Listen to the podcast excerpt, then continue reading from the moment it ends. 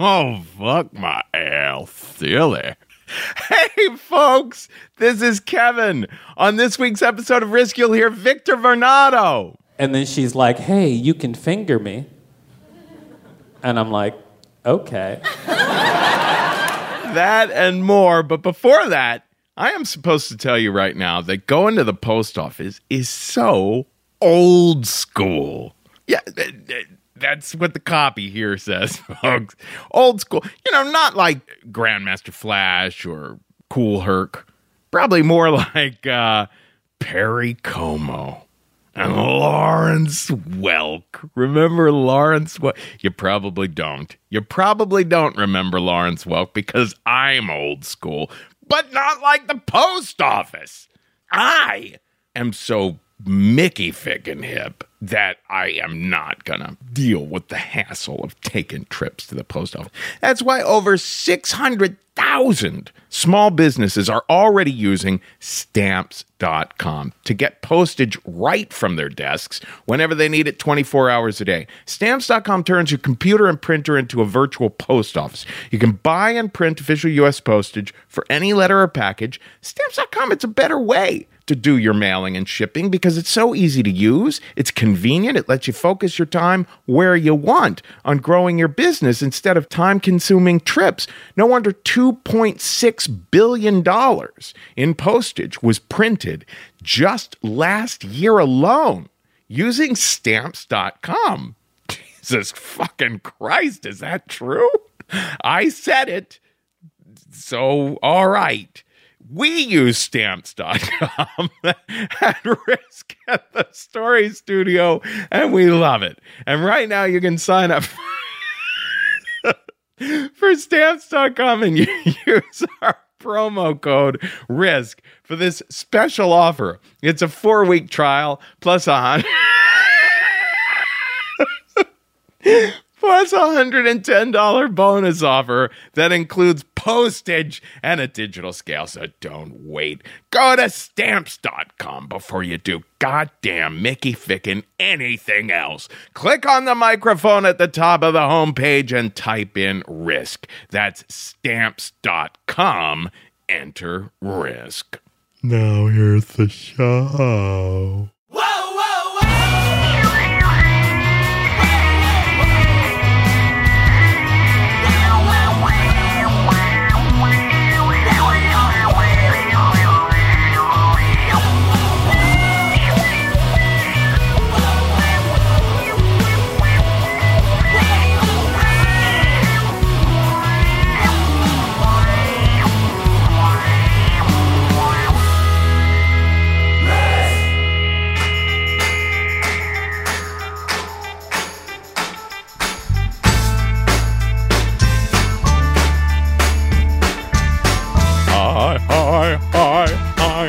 There, hi there, hi there, hi there.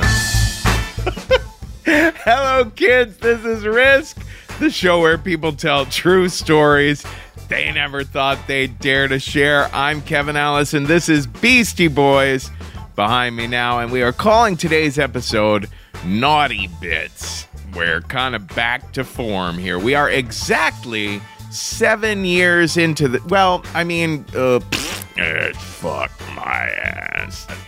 In terms of the live shows, in terms of the live shows, we're seven years into this now. And so, you know, the very first episode we ever did was called Strange Sex. So here we are again with an episode that's pretty much just about strange sex. Three situations marked by erotic weirditude, carnal funk nasticness, sensual singularis and all that jazz.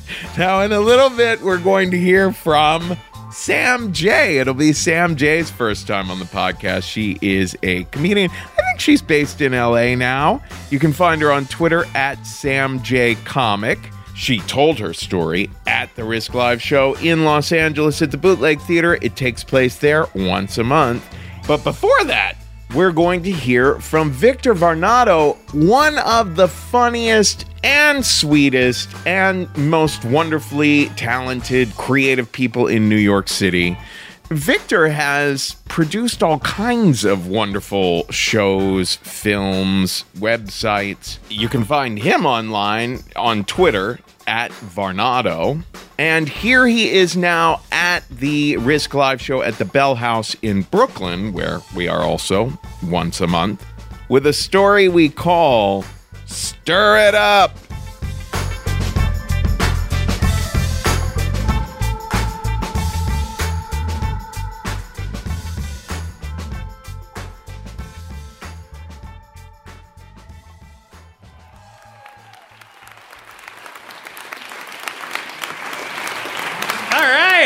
Everybody.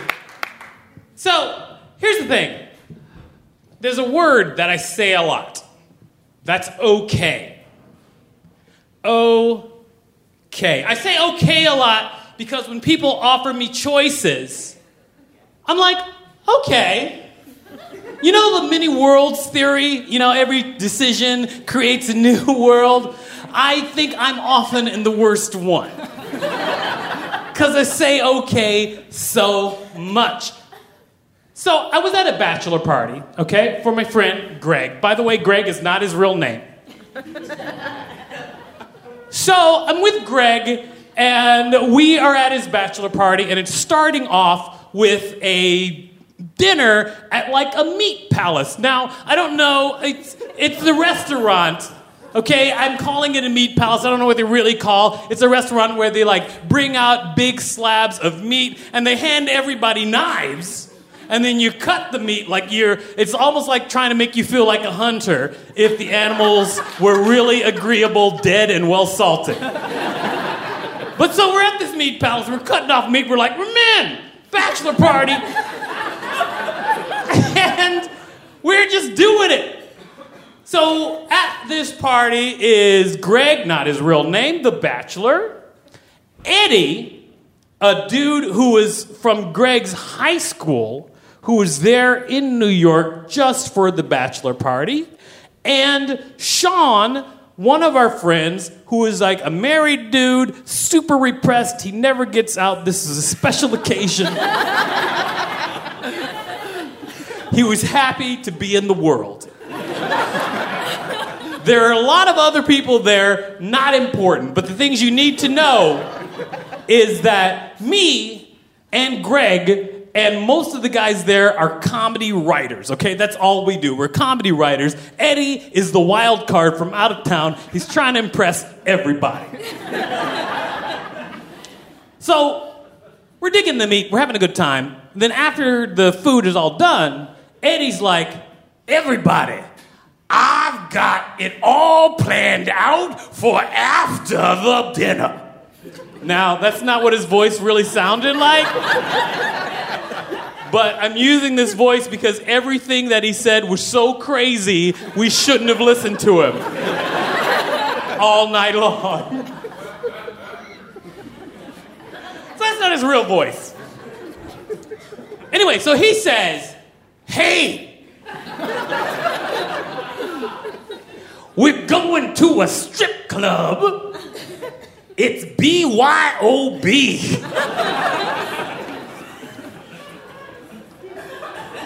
if you know strip clubs, even if you don't, you know that usually they're not BYOB. I actually reached out to a friend of mine who's a stripper. I asked her, like, hey, what are the laws in New York City about strip clubs? And she was like, oh, actually, you can be totally nude if the strip club is BYOB. It is actually a legal thing. However, when I asked him at the time, because I didn't know this fact, when I asked him at the time, I was like, hey, Eddie, what the BYOB, what the hell? And yeah, it's a legal thing, but he like tossed that idea away and he's like, it's an illegal Russian strip club. it's inside an office building. Let's go. Now, all the other people who are unnamed in this story were like, hell no, we're out of here. I was like, okay. Let's go. So Greg goes, Eddie goes, Sean goes, and I go. On the way, we grab like some beer, we grab a couple of bottles of vodka, and we go to this strip club. It is on the fifth floor of an office building on 35th Street, okay? In New York. It's exactly where a strip club is not supposed to be.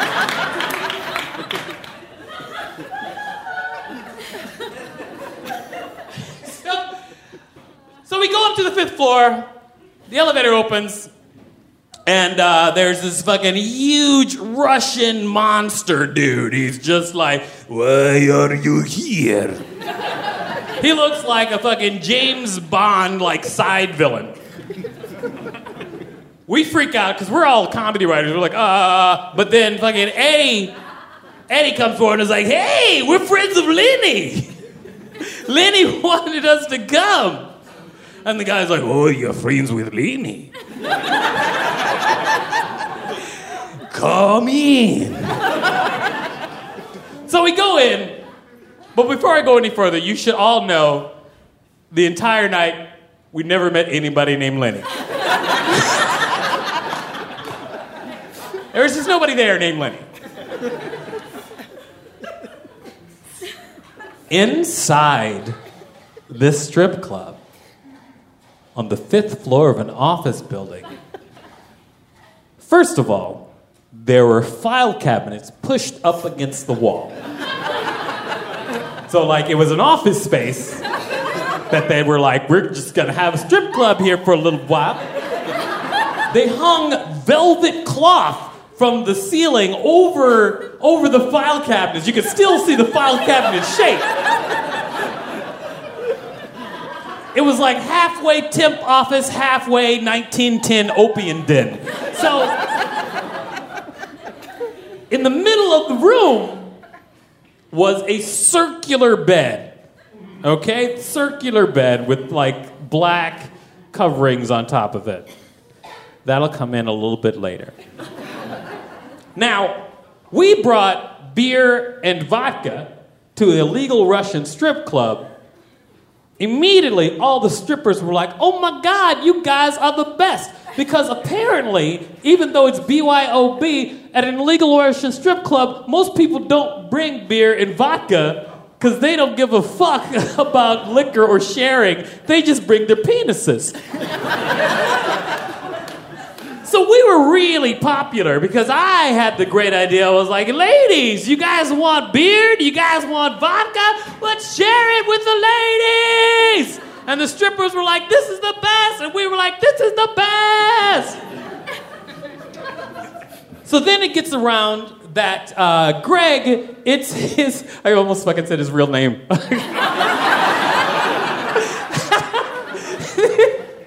He'd be so mad. It gets around that it's Greg's bachelor party, okay? It's Greg's bachelor party, and everybody, the strippers were like, oh my God, it's his bachelor party. We have to give him a two lady special dance. It's $250. Let's give him a two lady special dance.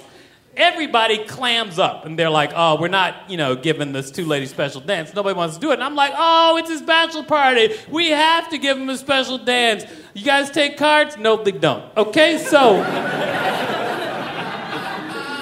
I'm trying to get the money together, do not have the money, but then they're like, well, we have an ATM machine. So I use the ATM machine to get him all the money that he needs for this special dance. Yes, my card ID was stolen. Yes!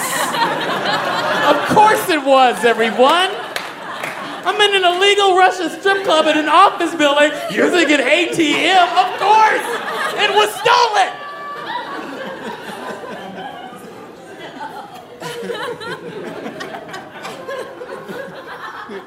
But I was like, okay, let's get this dude hooked up with this dance. He goes off for this special dance. Now, yes, they called it a special dance. I'm not saying that it was sex. I don't know what it was, okay? I'm only using a fake name because I'm certain it was not sex. so he goes away. And then the rest of the girls are like, hey, do you guys want uh, some private dances, okay? So I am not like a lap dance dude, okay? I honestly, I'm like, why am I wasting time on this when I could be spending $20 on a woman who will totally have sex with me? um,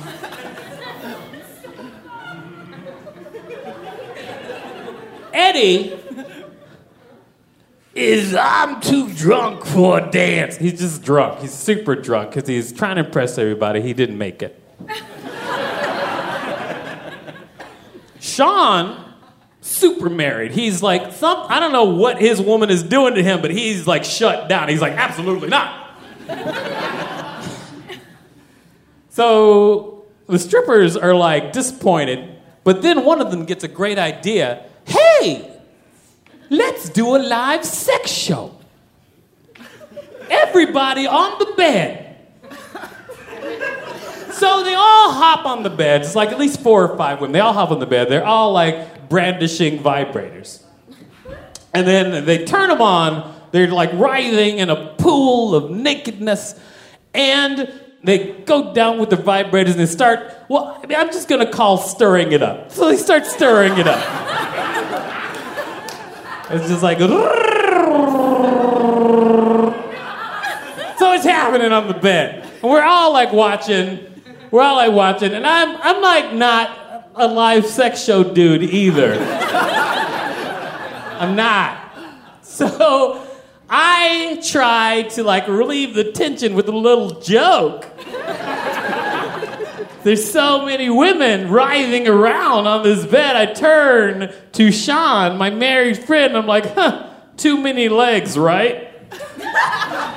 Sean is a repressed married dude.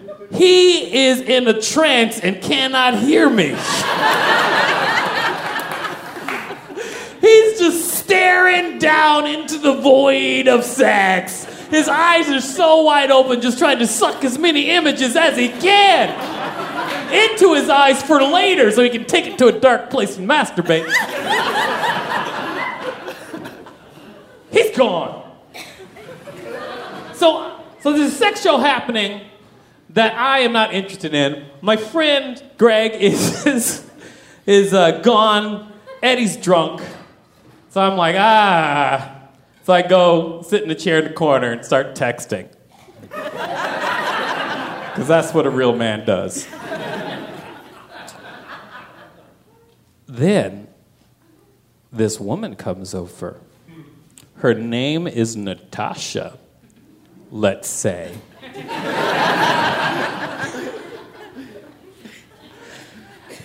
and she's like, hey, do you want a free lap dance? You look bored. and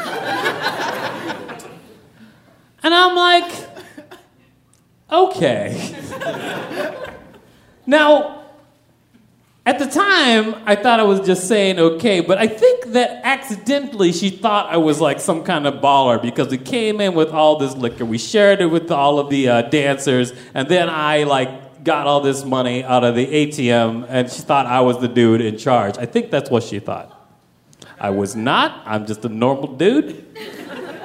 she starts to lap dance, and then she's like, "Hey, you can finger me," and I'm like, "Okay." So we start making out. And I'm making out with her. I'm fingering her. Come on, it's a legal Russian strip club town. I don't know what the fuck is going on. It's all good. We're having a blast, I think. so then at one point, she's like, You're very passionate. Would you like to come to the back room with me. And I'm like, okay. so she and I creep off to a back room, okay? We creep off to a back room. She and I are together. We are making out. We are taking each other's clothes off slowly, all right? And then, you know, we're about to get down to business if business is fucking. Okay, so.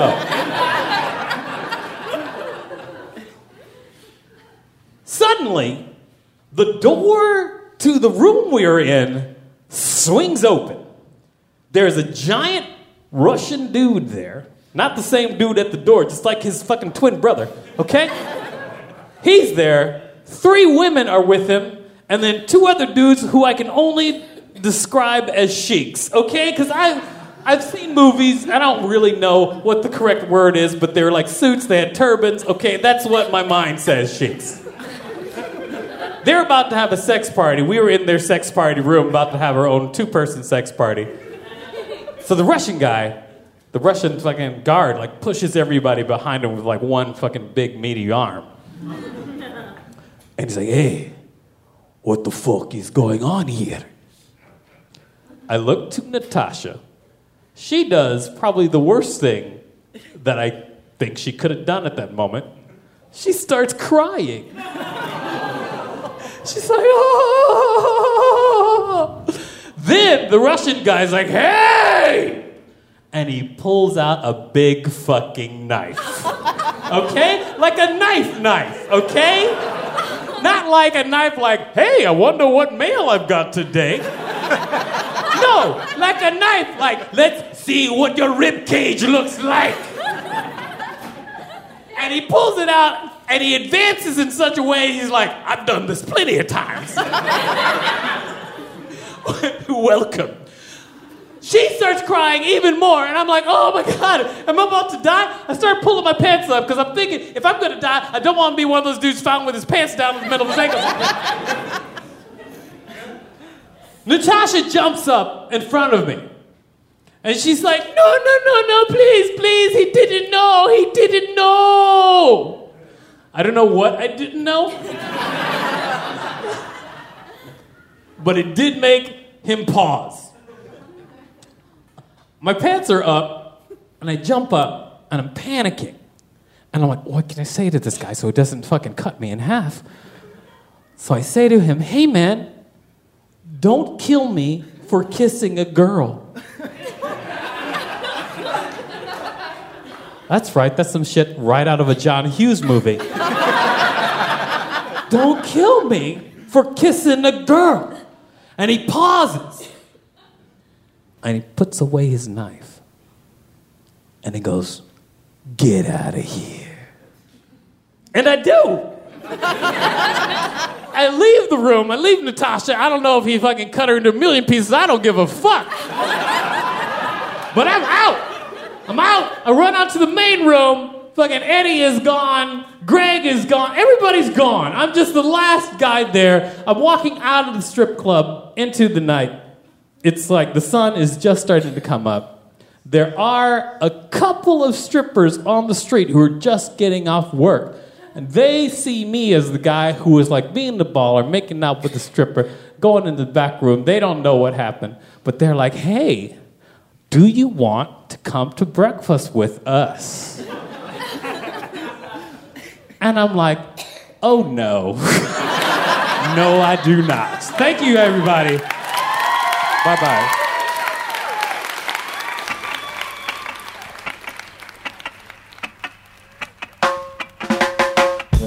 Hey, let's do a live sex show. Everybody on the bed.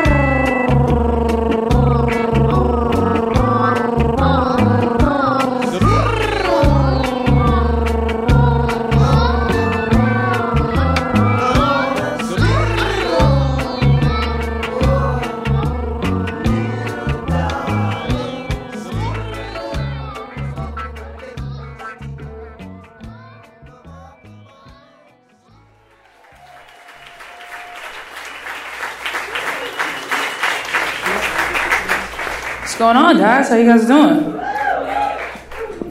So usually I tell a series of like short stories, but I'm gonna tell you two stories tonight that connect for a very weird reason. Like this is the tale of two virginities. Let's just put it like that. So before I was uh, this, I slept with a few dudes. You know, I fucked some guys. I was figuring my life out, figuring out who I was trying to get the spice of life. You know what I mean? And so I lost my virginity to a guy, and I was very young. I was way too young to be even thinking about sex, And it was definitely like a peer pressure thing. Everybody in my neighborhood was like fucking, and all the girls were acting like they were enjoying it, even though now I know they weren't. But they were pretending like it was fucking awesome. And I was like, I need to get a piece of that action. So at 15, I picked a guy.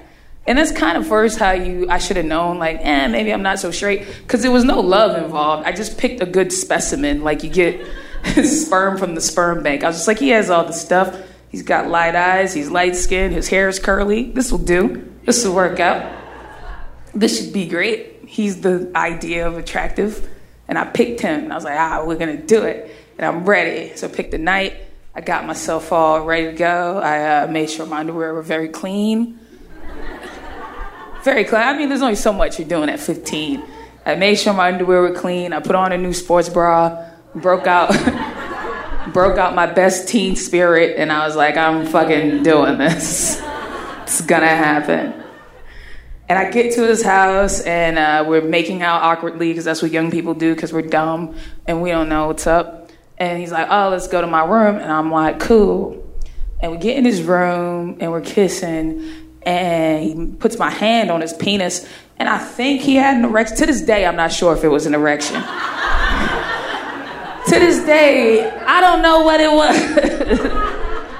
because I encountered plenty of dicks after that, and it never measured up to the other one. So I don't know if it was. I don't know what the fuck, but I touched it. Whatever. I was a fucking a daring girl. Okay, living my life. And so he had me touch it, and I touched it, and I was like rubbing it, like, like, like that, because I didn't know. I was just handling it, just doing stuff just doing shit, you know what I mean? We're kissing. He licked my boobs, but I was very flat chested. So it was just weird as fuck. It was like he was licking like my rib cage. it was just all weird. I was flat chested and a very athletic young lady, and uh, but we were trying to make sex happen. We were two young people trying to fuck. You know what I mean? And as we were making out, and I was groping his junk, I wasn't really that into it. So I was trying to find motivation. So I was thinking about guys that I liked at the time, other than him, like famous dudes, which is another big red flag. I realize now that every famous dude I liked was questionably a homosexual. Like I was very attracted to femininity in men. Like I liked Ryan Phillippe and Justin Timberlake, which if they made out, you would think that was a lesbian couple kissing. Uh, and I had a big crush for Sisqó from Dru Hill. I was like, I was all about, and he's obviously the gayest dude to ever be allowed to act like he likes women, besides Prince, who's not gay, he's a god. But um, those were the dudes I was into. So I'm going through my Justin Timberlake, Sisqó, Ryan Phillippe Rolodex, mostly Ryan Phillippe Cruel Intentions images, trying to make this connection with this dude happen. And we get into it, well, he gets into it, and he starts taking stuff off, and I'm timidly like taking off my um, sweatpants. Because I was a young dyke at heart and didn't know how to be sexy at all. So I had like sweatpants and a baseball jersey on. But it was back in the 90s where you could like get away with that and just be a tomboy. So it was cool. So I was taking all that stuff off. He was taking his stuff off. We were doing the heavy kissing and all that. And so he's like, You ready? And I was like, I guess. And he gets a condom, which now I'm pretty sure was too big. Because I don't think they make condoms for 15 year old dicks, because 15 year olds aren't supposed to be fucking. So I'm pretty sure it wasn't an accurate size or anything. But he gets this thing and he puts it on, and I'm like, All right, this is gonna happen. And he puts it in, and I don't feel it. I have no idea if it's in or not in. But he's making faces like it's in, so I'm like, okay, it's in, and I'm just gonna go with this energy.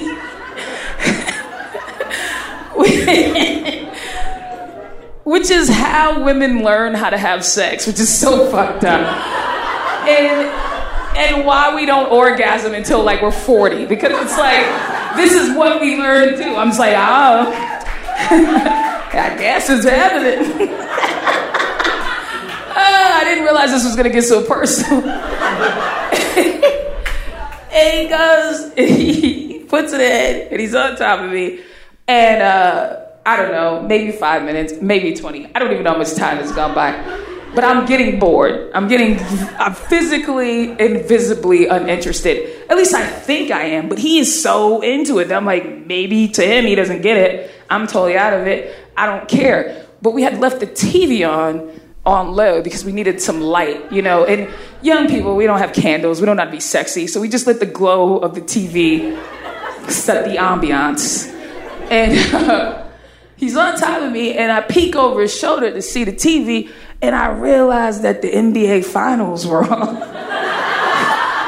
East Coast Finals, big game. Reggie Miller, Jordan. It's now tied up. It's a game four. Miller had been accused of pushing off of Jordan the last game. This was Jordan's time for redemption. So at this point, I am locked the fuck in. So every time he would move, I would kind of adjust myself to see the game over his shoulder, and he thought that I was like thrusting myself towards him. But I just wanted to see what the fuck was going on.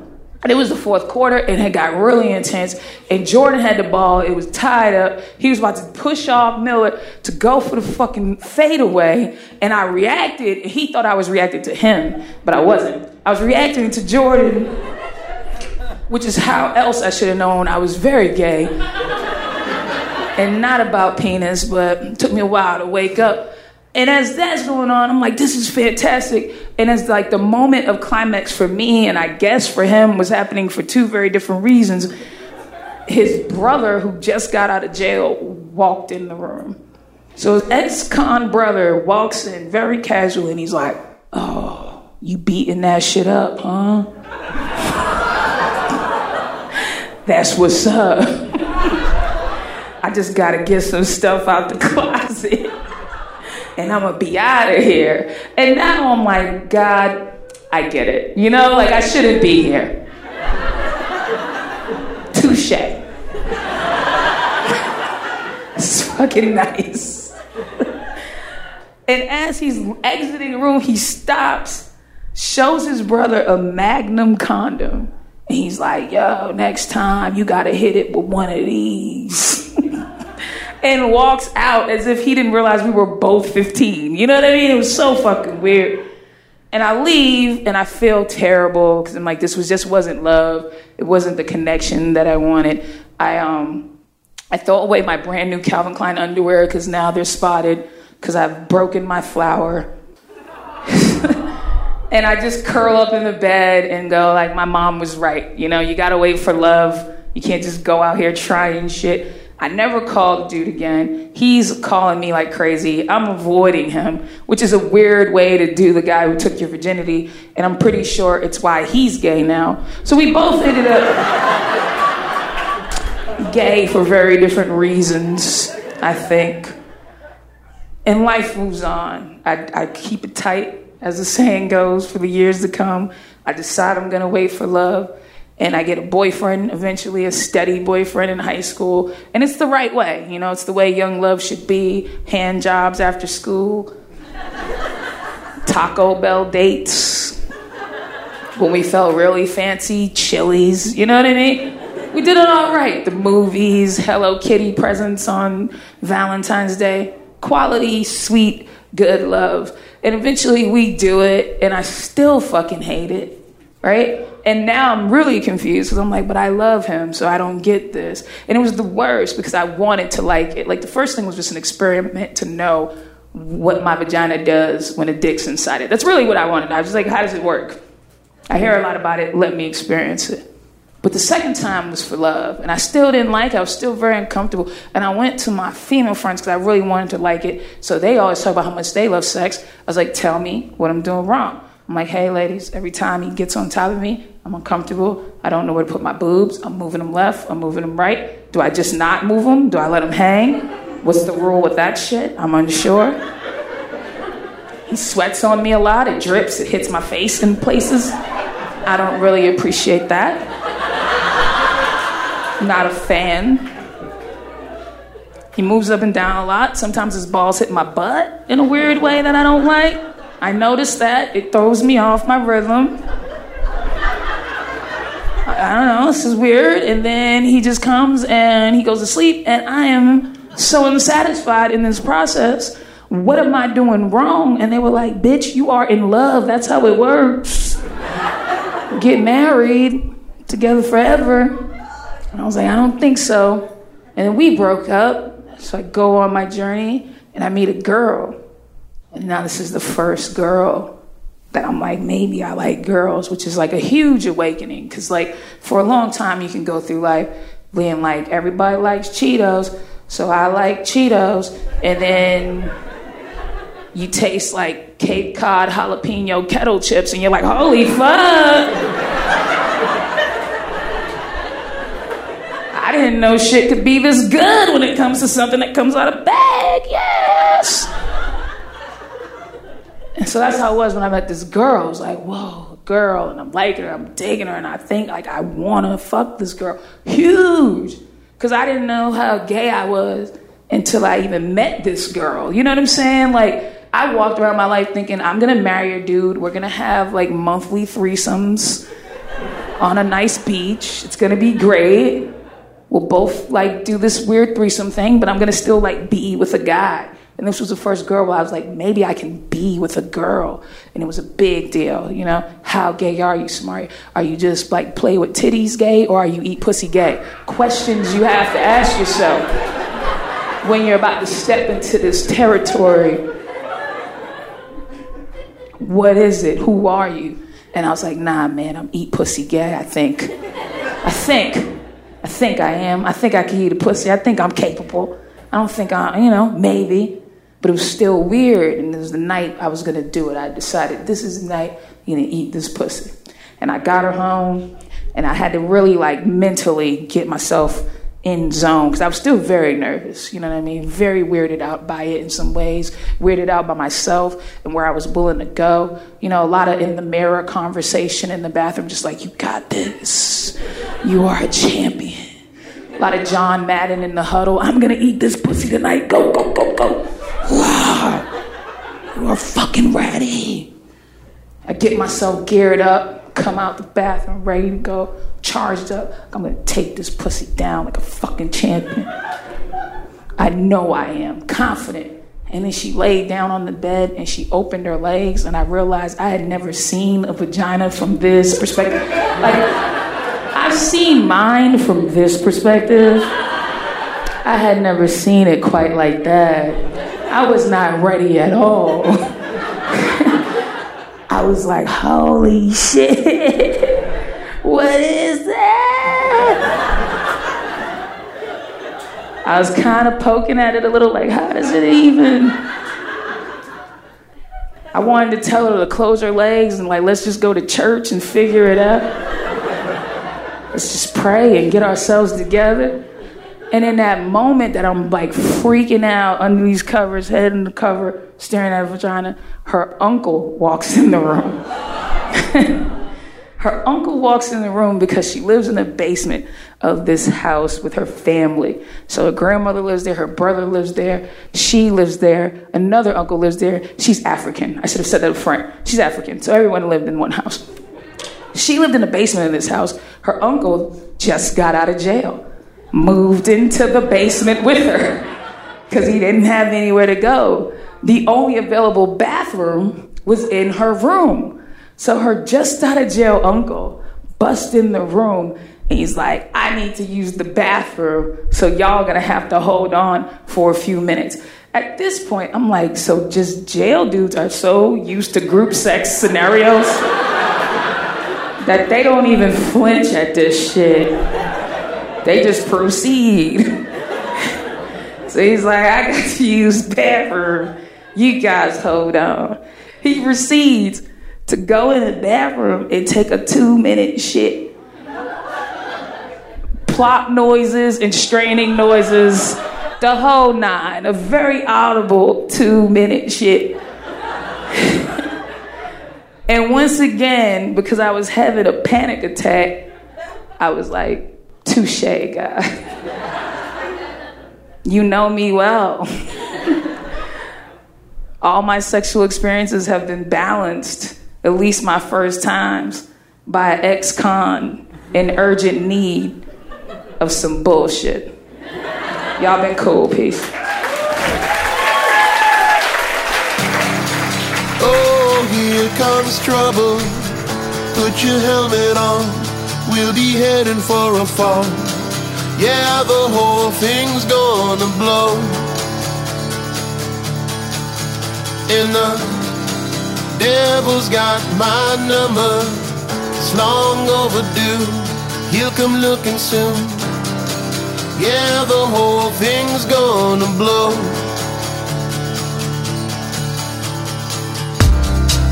Oh, here comes trouble.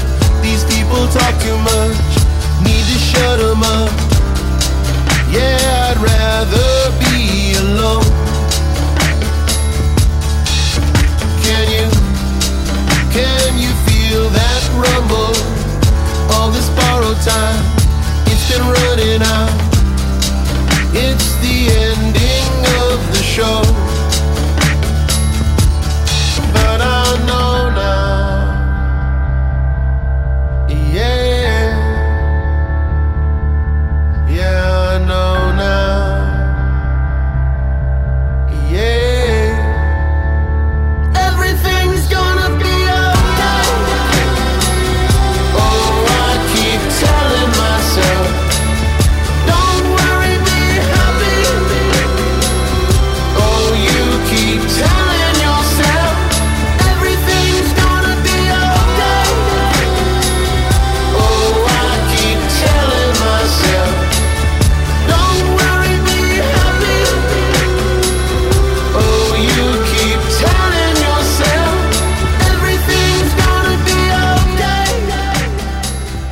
This is Risk. This is TV on the radio behind me now, and we just heard from Sam J. You can find her on Twitter at Sam J Comic. Before that, we heard a little interstitial by our episode editor Jeff Barr, made from uh, a sample of uh, Bob Marley and some vibrator sounds. Vibrators are something that you can get if you go to adamandeve.com. And for a limited time, you can get 50% off of just about any item. Listen, they have some great brands there LELO, Rocks-Off, Fleshlight, Liberator, lubes from Pjur and Wet. The selection is just extraordinary. Top shelf stuff, much more affordable stuff, and stuff that you just flat out need, like condoms. So why not take advantage of it? When you select your one item at 50% off, you'll also receive three free adult DVDs plus a free exclusive gift. That's a clit bumper, I can tell you right now. And to top it all off, they'll even throw in free shipping for your entire order. That's adamandeve.com. Use the offer code RISK at the checkout. adamandeve.com. The offer code is RISK. Our final story comes to us from one of our recent shows at the Bell House in Brooklyn. Here is Shane O'Neill. Shane is a writer and an improviser and a stand up comedian based here in New York City. Here's Shane now with a story we call Dr. Love.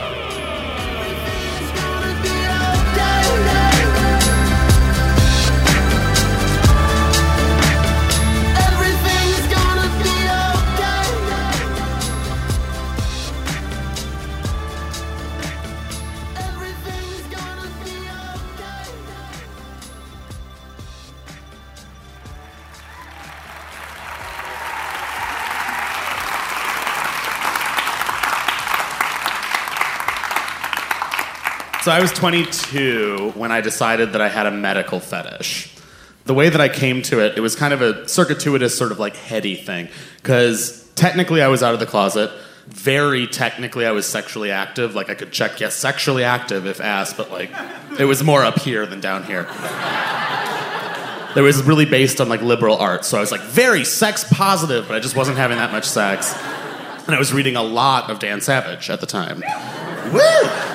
Yeah, so like I said, a lot up here, not a lot down here. But part of it was so I was technically out of the closet, but I really had mostly been with women. I'd been with a few men here and there. But I was like, I'm 22 and I've never had an STI screening. I'm gonna go get an STI screening. And I was still on my parents' insurance, and I was like, you know, as sexually liberated as I thought I was, I wasn't ready to be like, I'm getting an STI screening. So I was like, I saved up money and I paid out of pocket But what I did is I went to one of those like urgent care facilities, which I didn't realize was like really bad manners for medical stuff because they're there if like you cut your finger when you're like slicing a bagel or like you have the flu and you need to go back to work. But I went in and I was like, "Hello, I need you to make sure everything's fine in my genitals." And so the nurse was a little bit like, okay, well, we'll see what the doctor says. And the doctor was just fucking pissed. He was like, really didn't want to do it. And he was kind of trying to talk me out of it. Like, he kept being like, well, how do you feel? Do you feel okay? And I was like, well, you know, 90% of STDs don't have any symptoms at all. Thank God he didn't ask for specifics about what like being sexually active meant because he would have laughed and I would have left and whatever. And I never would have gone on this journey. I never would have gotten here. Um, like he really was trying to talk me out of it. And finally he's like, okay, whatever, fine. Just take off your shorts. And so I take down my pants, and this was totally unexpected to me, but in the time it took me to take my pants off, I'd gotten like a huge boner. Just like a huge boner. But again, really in my own head about sexuality, and I was like, I'm sure that happens all the time. I'm not ashamed of my body. But I was a little bit freaked out. So then he kind of is like, and then he reaches in and he uh, grabs a hold of my scrotum, and as soon as he does, I fucking shoot a little bit of pre cum. Not a lot, but like, like it was, it was visible. Which, again, not unheard of. I'm not ashamed of my body. But we were both pretty fucking surprised. He, after it happened, just went, Are you fucking nervous? He didn't say fucking. He said, Are you nervous? And I was like, Yes, because I was. And still, I've been nervous a lot and I've never shot whatever. So I was like, what does it mean? What does it mean? Reading a lot of Dan Savage, all up in my head. And then he had a column in Savage Love about a medical fetish. And I was like, why didn't I think of that? Of course, I have a medical fetish. That's what's going on. So, like, I just settled that in my head. I was like, well, you know, one day I'll find the right person with the right safe word. And we're just, you know, I was really ready for it. So I'd also, I was 22 and I just discovered like the Men for Men Craigslist um, pages. I was a little bit of a late bloomer. I talked to people, they were like, yeah, when I was 13, I did that. I was like, whatever. But uh, I found an ad. I was living in Madison, Wisconsin, and the ad said, the doctor is in. And I was like, what? so I opened the ad, and it's like, offering free, confidential, thorough medical screenings specializing in the genito-urinary tract. Your pleasure and happiness is my number one concern, totally confidential, whatever. And I was like, this is perfect. So I sent like a super um, sex positive email to him. I was like, I just want to lay out my boundaries, and I don't do sounding, and you can't use needles, and no blood play, and blah blah blah. And this is my safe word. And I also I remember I was like, tell me what you think about this. And he was like, you know, it sounds like you might be interested in more fetish things, but this is more of just like a medical scene. And I was like, that's great. I'm so excited. So we set up a time.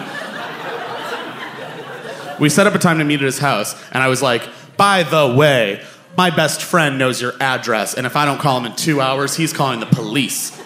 Which was not true. But again, I knew that it sounded responsible. So I'd asked him all these questions about whatever, but when I got to his house and opened the door, I realized I'd forgotten to ask him, Are you 125 years old? Because he was really, really, really, really, really old. So he opened the door, and by the way, I'm a fan of older gentlemen, but like this guy was real old. So he answered the door, and he had a cane, and he was wearing a white lab coat, which I appreciated, and a uh, stethoscope. Oh, and he had his name. Well, I shouldn't say his name, even though I'm like 73% sure he's dead by now. Let's say his name was like Dr. Bennington. It Sounded a lot like that. Uh, embroidered on his coat. So he's like, "Oh, Welcome to my office, please. he had a really bad cough. So he's like, Well, just sit in the, uh, the, inta- the intake room. And so his apartment is just like really full of stuff and it really hasn't been cleaned in a long time. And everything is related to either like Catholic art. There's all these books that are like great Catholic art or like beautiful cathedrals. And actually, it was cool. He had like bits of altars that he had chopped up and had hanging from the ceiling, which I actually found quite cool, but also intimidating. And then just gay porn everywhere, just so much gay porn. I don't know if there are any homosexual gentlemen, but do you guys remember Bel Ami? Or is Bel Ami still a thing? Yeah. So he had. Yeah. How can I forget? so he had a Bel Ami calendar, which really, because it was just like a twink squatting with like a big heart on, and then it was like on the calendar was like, call Jan, blah, blah, like it was his real calendar. and I was just like, who, who has a life where they can just have that be their calendar? So whatever. So he starts the oral, the, not the oral, the, the um, spoken part of the exam. And it goes on for a long time where he's just like, Do you have a history of diabetes in your family? I was like, Yes, I do. And like, Do you have a history of heart disease in your family? I was like, Yes, I do. One of the ones he asked, he was like, Do you smoke? And at the time, I was a very heavy smoker, but I was in such denial and I was so freaked out about it that I was like, No, I don't smoke, even though it was to like a fake doctor. I was just so in the habit of it because I was so scared about insurance, but I was like, No, I don't smoke. So I don't know exactly how long the spoken intake section went, but it felt like a long fucking time. Like under an hour, but more than half an hour. And he was even like, we're almost done, and once we have this on file, we never have to do it again. Which is cool. He was the verisimilitude. It was whatever. So then he was like, Well, that concludes our intake procedures. Please go up to my, my office. And he points to his stairwell, and I was like, Okay. And he's like, I'll see you up, up there in my office. And I was like, I get it. Then, and then he went, It's my bedroom. And I was like, It's like, I, I know. I know. So I go up the stairs and I walked past his bathroom and I like I really won't forget it because he had like a big enema bag hanging in his in his bath. Oh, sorry. okay, okay. Um, that wasn't the part that freaked me out. Um,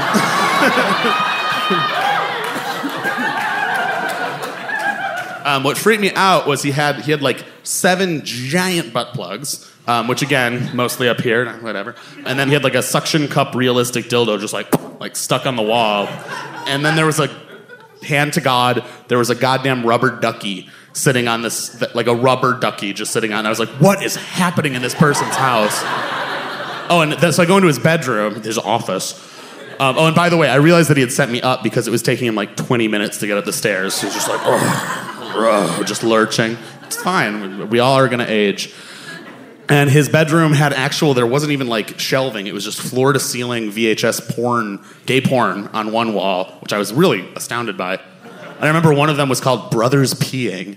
And so I was like, oh, I assume it's like black guys, like brothers. But I looked and it was like two white guys. So I think it was just supposed to be like, hey, mom's gone. You want to pee? I don't know what it was supposed to be. And he had a pile of dirty laundry. Or I guess I assume it was dirty. I'm sorry, I don't mean to make assumptions about his life. But he had a pile of laundry, and on top were like seven pairs of sequined like hot pants. So I still don't know what that was about. I don't know if he was dating a go-go boy or had had a roller disco birthday party or whatever. But so at this point, I was kind of freaked out, and I was like, maybe this isn't what I wanted. Maybe I should just get out of here. And then I took a deep breath, and I was like, no, you're a medical fetishist. This is this is what you came for. It's not perfect. You're, just go through with it. But honestly, and like this was really the more present thing. I was like, and I mean, if things get weird, I can throw him down the stairs real easy because it was like real frail. So he comes in, and then he's like, now we'll be beginning the physical portion of the exam. Please disrobe. And I'll be frank, this was good. This was kind of scratching the itch. This is what I was, yes, I want to role play a little medical power play. So he takes my pulse and then he starts listening to my chest with his stethoscope. And he's like, take a deep breath. And I do. And then he said, You said you weren't a smoker.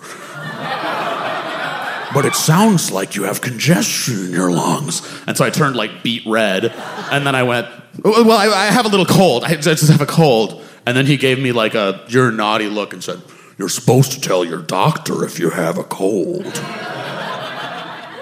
So then eventually, as I imagined, like he started doing a lot more tests in my genito-urinary tract. So then he was like, I have a proposal for you. I'm running a new study.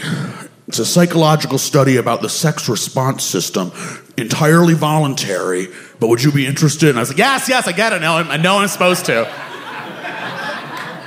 So he gives me a blindfold, like one of those like sleeping things, and I put it on. And he's like, "Here's how it works. I'm going to give you stimulation, and you tell me whether you prefer stimulus A or stimulus B."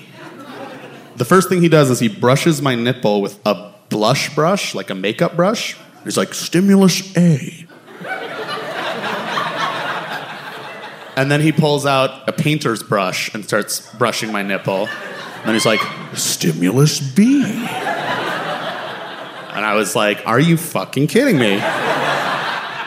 Oh, by the way, he also, I forgot, he said, if you consent to the study, this visit will be completely free. I was like, what? uh, it, what? What? Um, so we did that for, again, I, I mean, who knows? It seemed like a really long time to have someone like brushing you with paintbrushes. And he kept acting like as though it was an actual study where he's like, well, these results are very unusual. And I'm like, yeah, it's unusual that I showed up because I'm sure it doesn't happen. But you know what? I'm not going to lie. I don't mean to talk smack. I started enjoying myself. And, you know, I was trying as hard as I could to get into this headspace. And I was starting to really get somewhere, and it was weird enough, but I was you get sort of a nerd to it, and it, you know things started intensifying, and the stimulations got stronger, and with more sundry things. The climax of it was he was stimulating my scrotum, and then he said, "And for the final part of this study, I'm going to use an instrument doctors rarely use." And then he sucked my dick.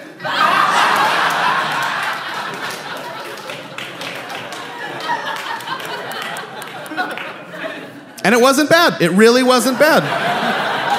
Like I said, I you know, I hadn't had much in the way of sexual contact. It's what I came for, etc. Um, but I do remember I was like looking up at his ceiling and looking at the water damage in the cracks on his ceiling. And I was like, this isn't a doctor's office. and like I appreciated the white lab coat, but like he wasn't a doctor. So we've finished and whatever, and kind of immediately, like while I was staring at the ceiling, I was just like, you know, there are some things that I'm probably just never, it's just gonna be in your head, and it's better left just imagining it. And pursuing it was a great idea, but like, it was a real lesson. Like, some things are really, truly better in your head, which you couldn't have told me when I was 22. I was like, no, it's better if you do it. You do it. You always do it. But like, I really was like, no, this is something that is a great idea, but in reality, you know, everyone has aging bodies and weird quirks and Bel Ami calendars and whatever. Um, anyway, he finished. We had a great time. He uh, he then pulled out a card that he gave me that was like Dr. Bennington, MD, and was like, "I'll expect you at a checkup in at least a, a month later." And I was like, "Absolutely," and I was like, "Never." Coda to the story. I don't think uh, I had a physical within the next year. No boners. No boners at physicals for the rest of my life. Thank you. Thank you very much. And um, yeah, my sex life is a lot more down here than up here. So thank you so much.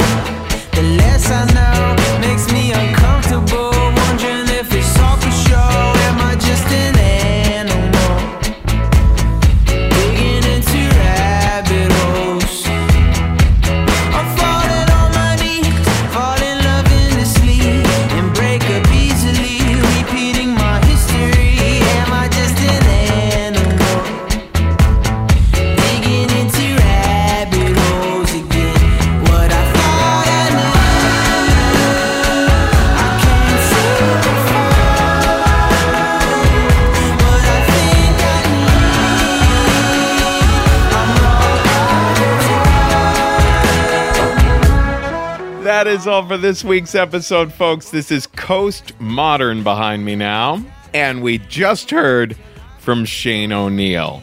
Now I'm going to list all the places. Risk is coming next on September 17th. We are back at the Bootleg Theater in Los Angeles. On September 17th, we are also in Salt Lake City, Utah. Come on out, Salt Lake. We had such an amazing show last time. We're thrilled to be coming back.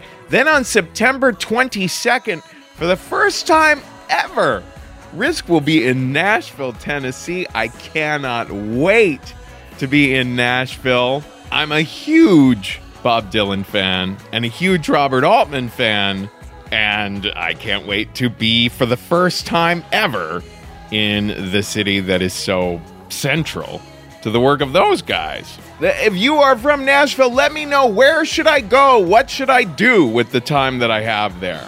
On September 28th, we're back in Brooklyn at the Bell House, and on September 30th, for the first time ever, we'll be in Richmond, Virginia.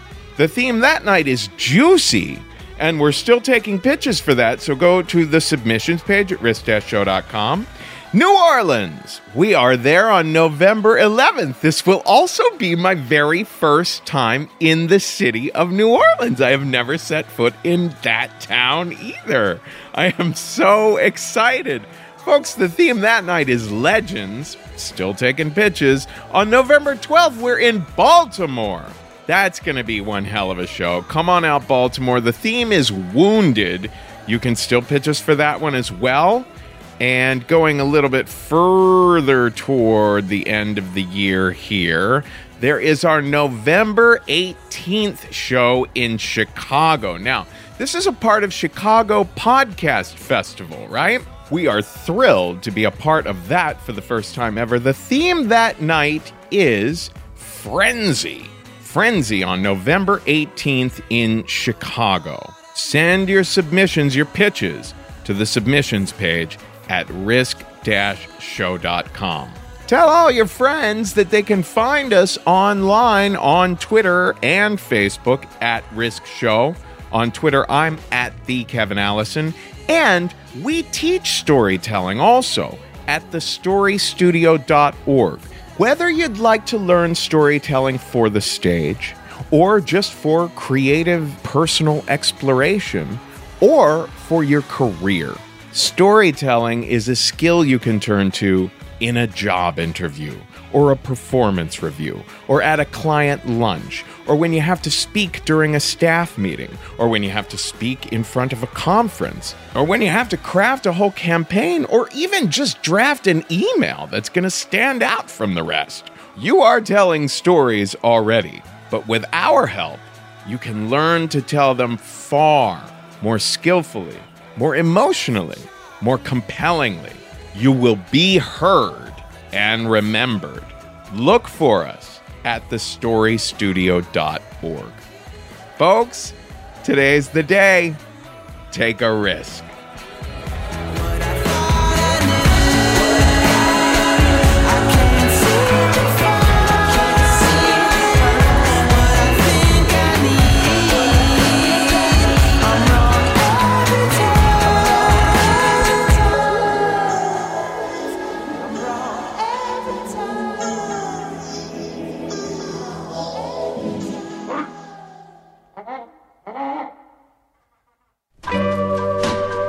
Hey, you can finger me. Okay. Hey, what the fuck is going on here? Don't finger my girlfriend.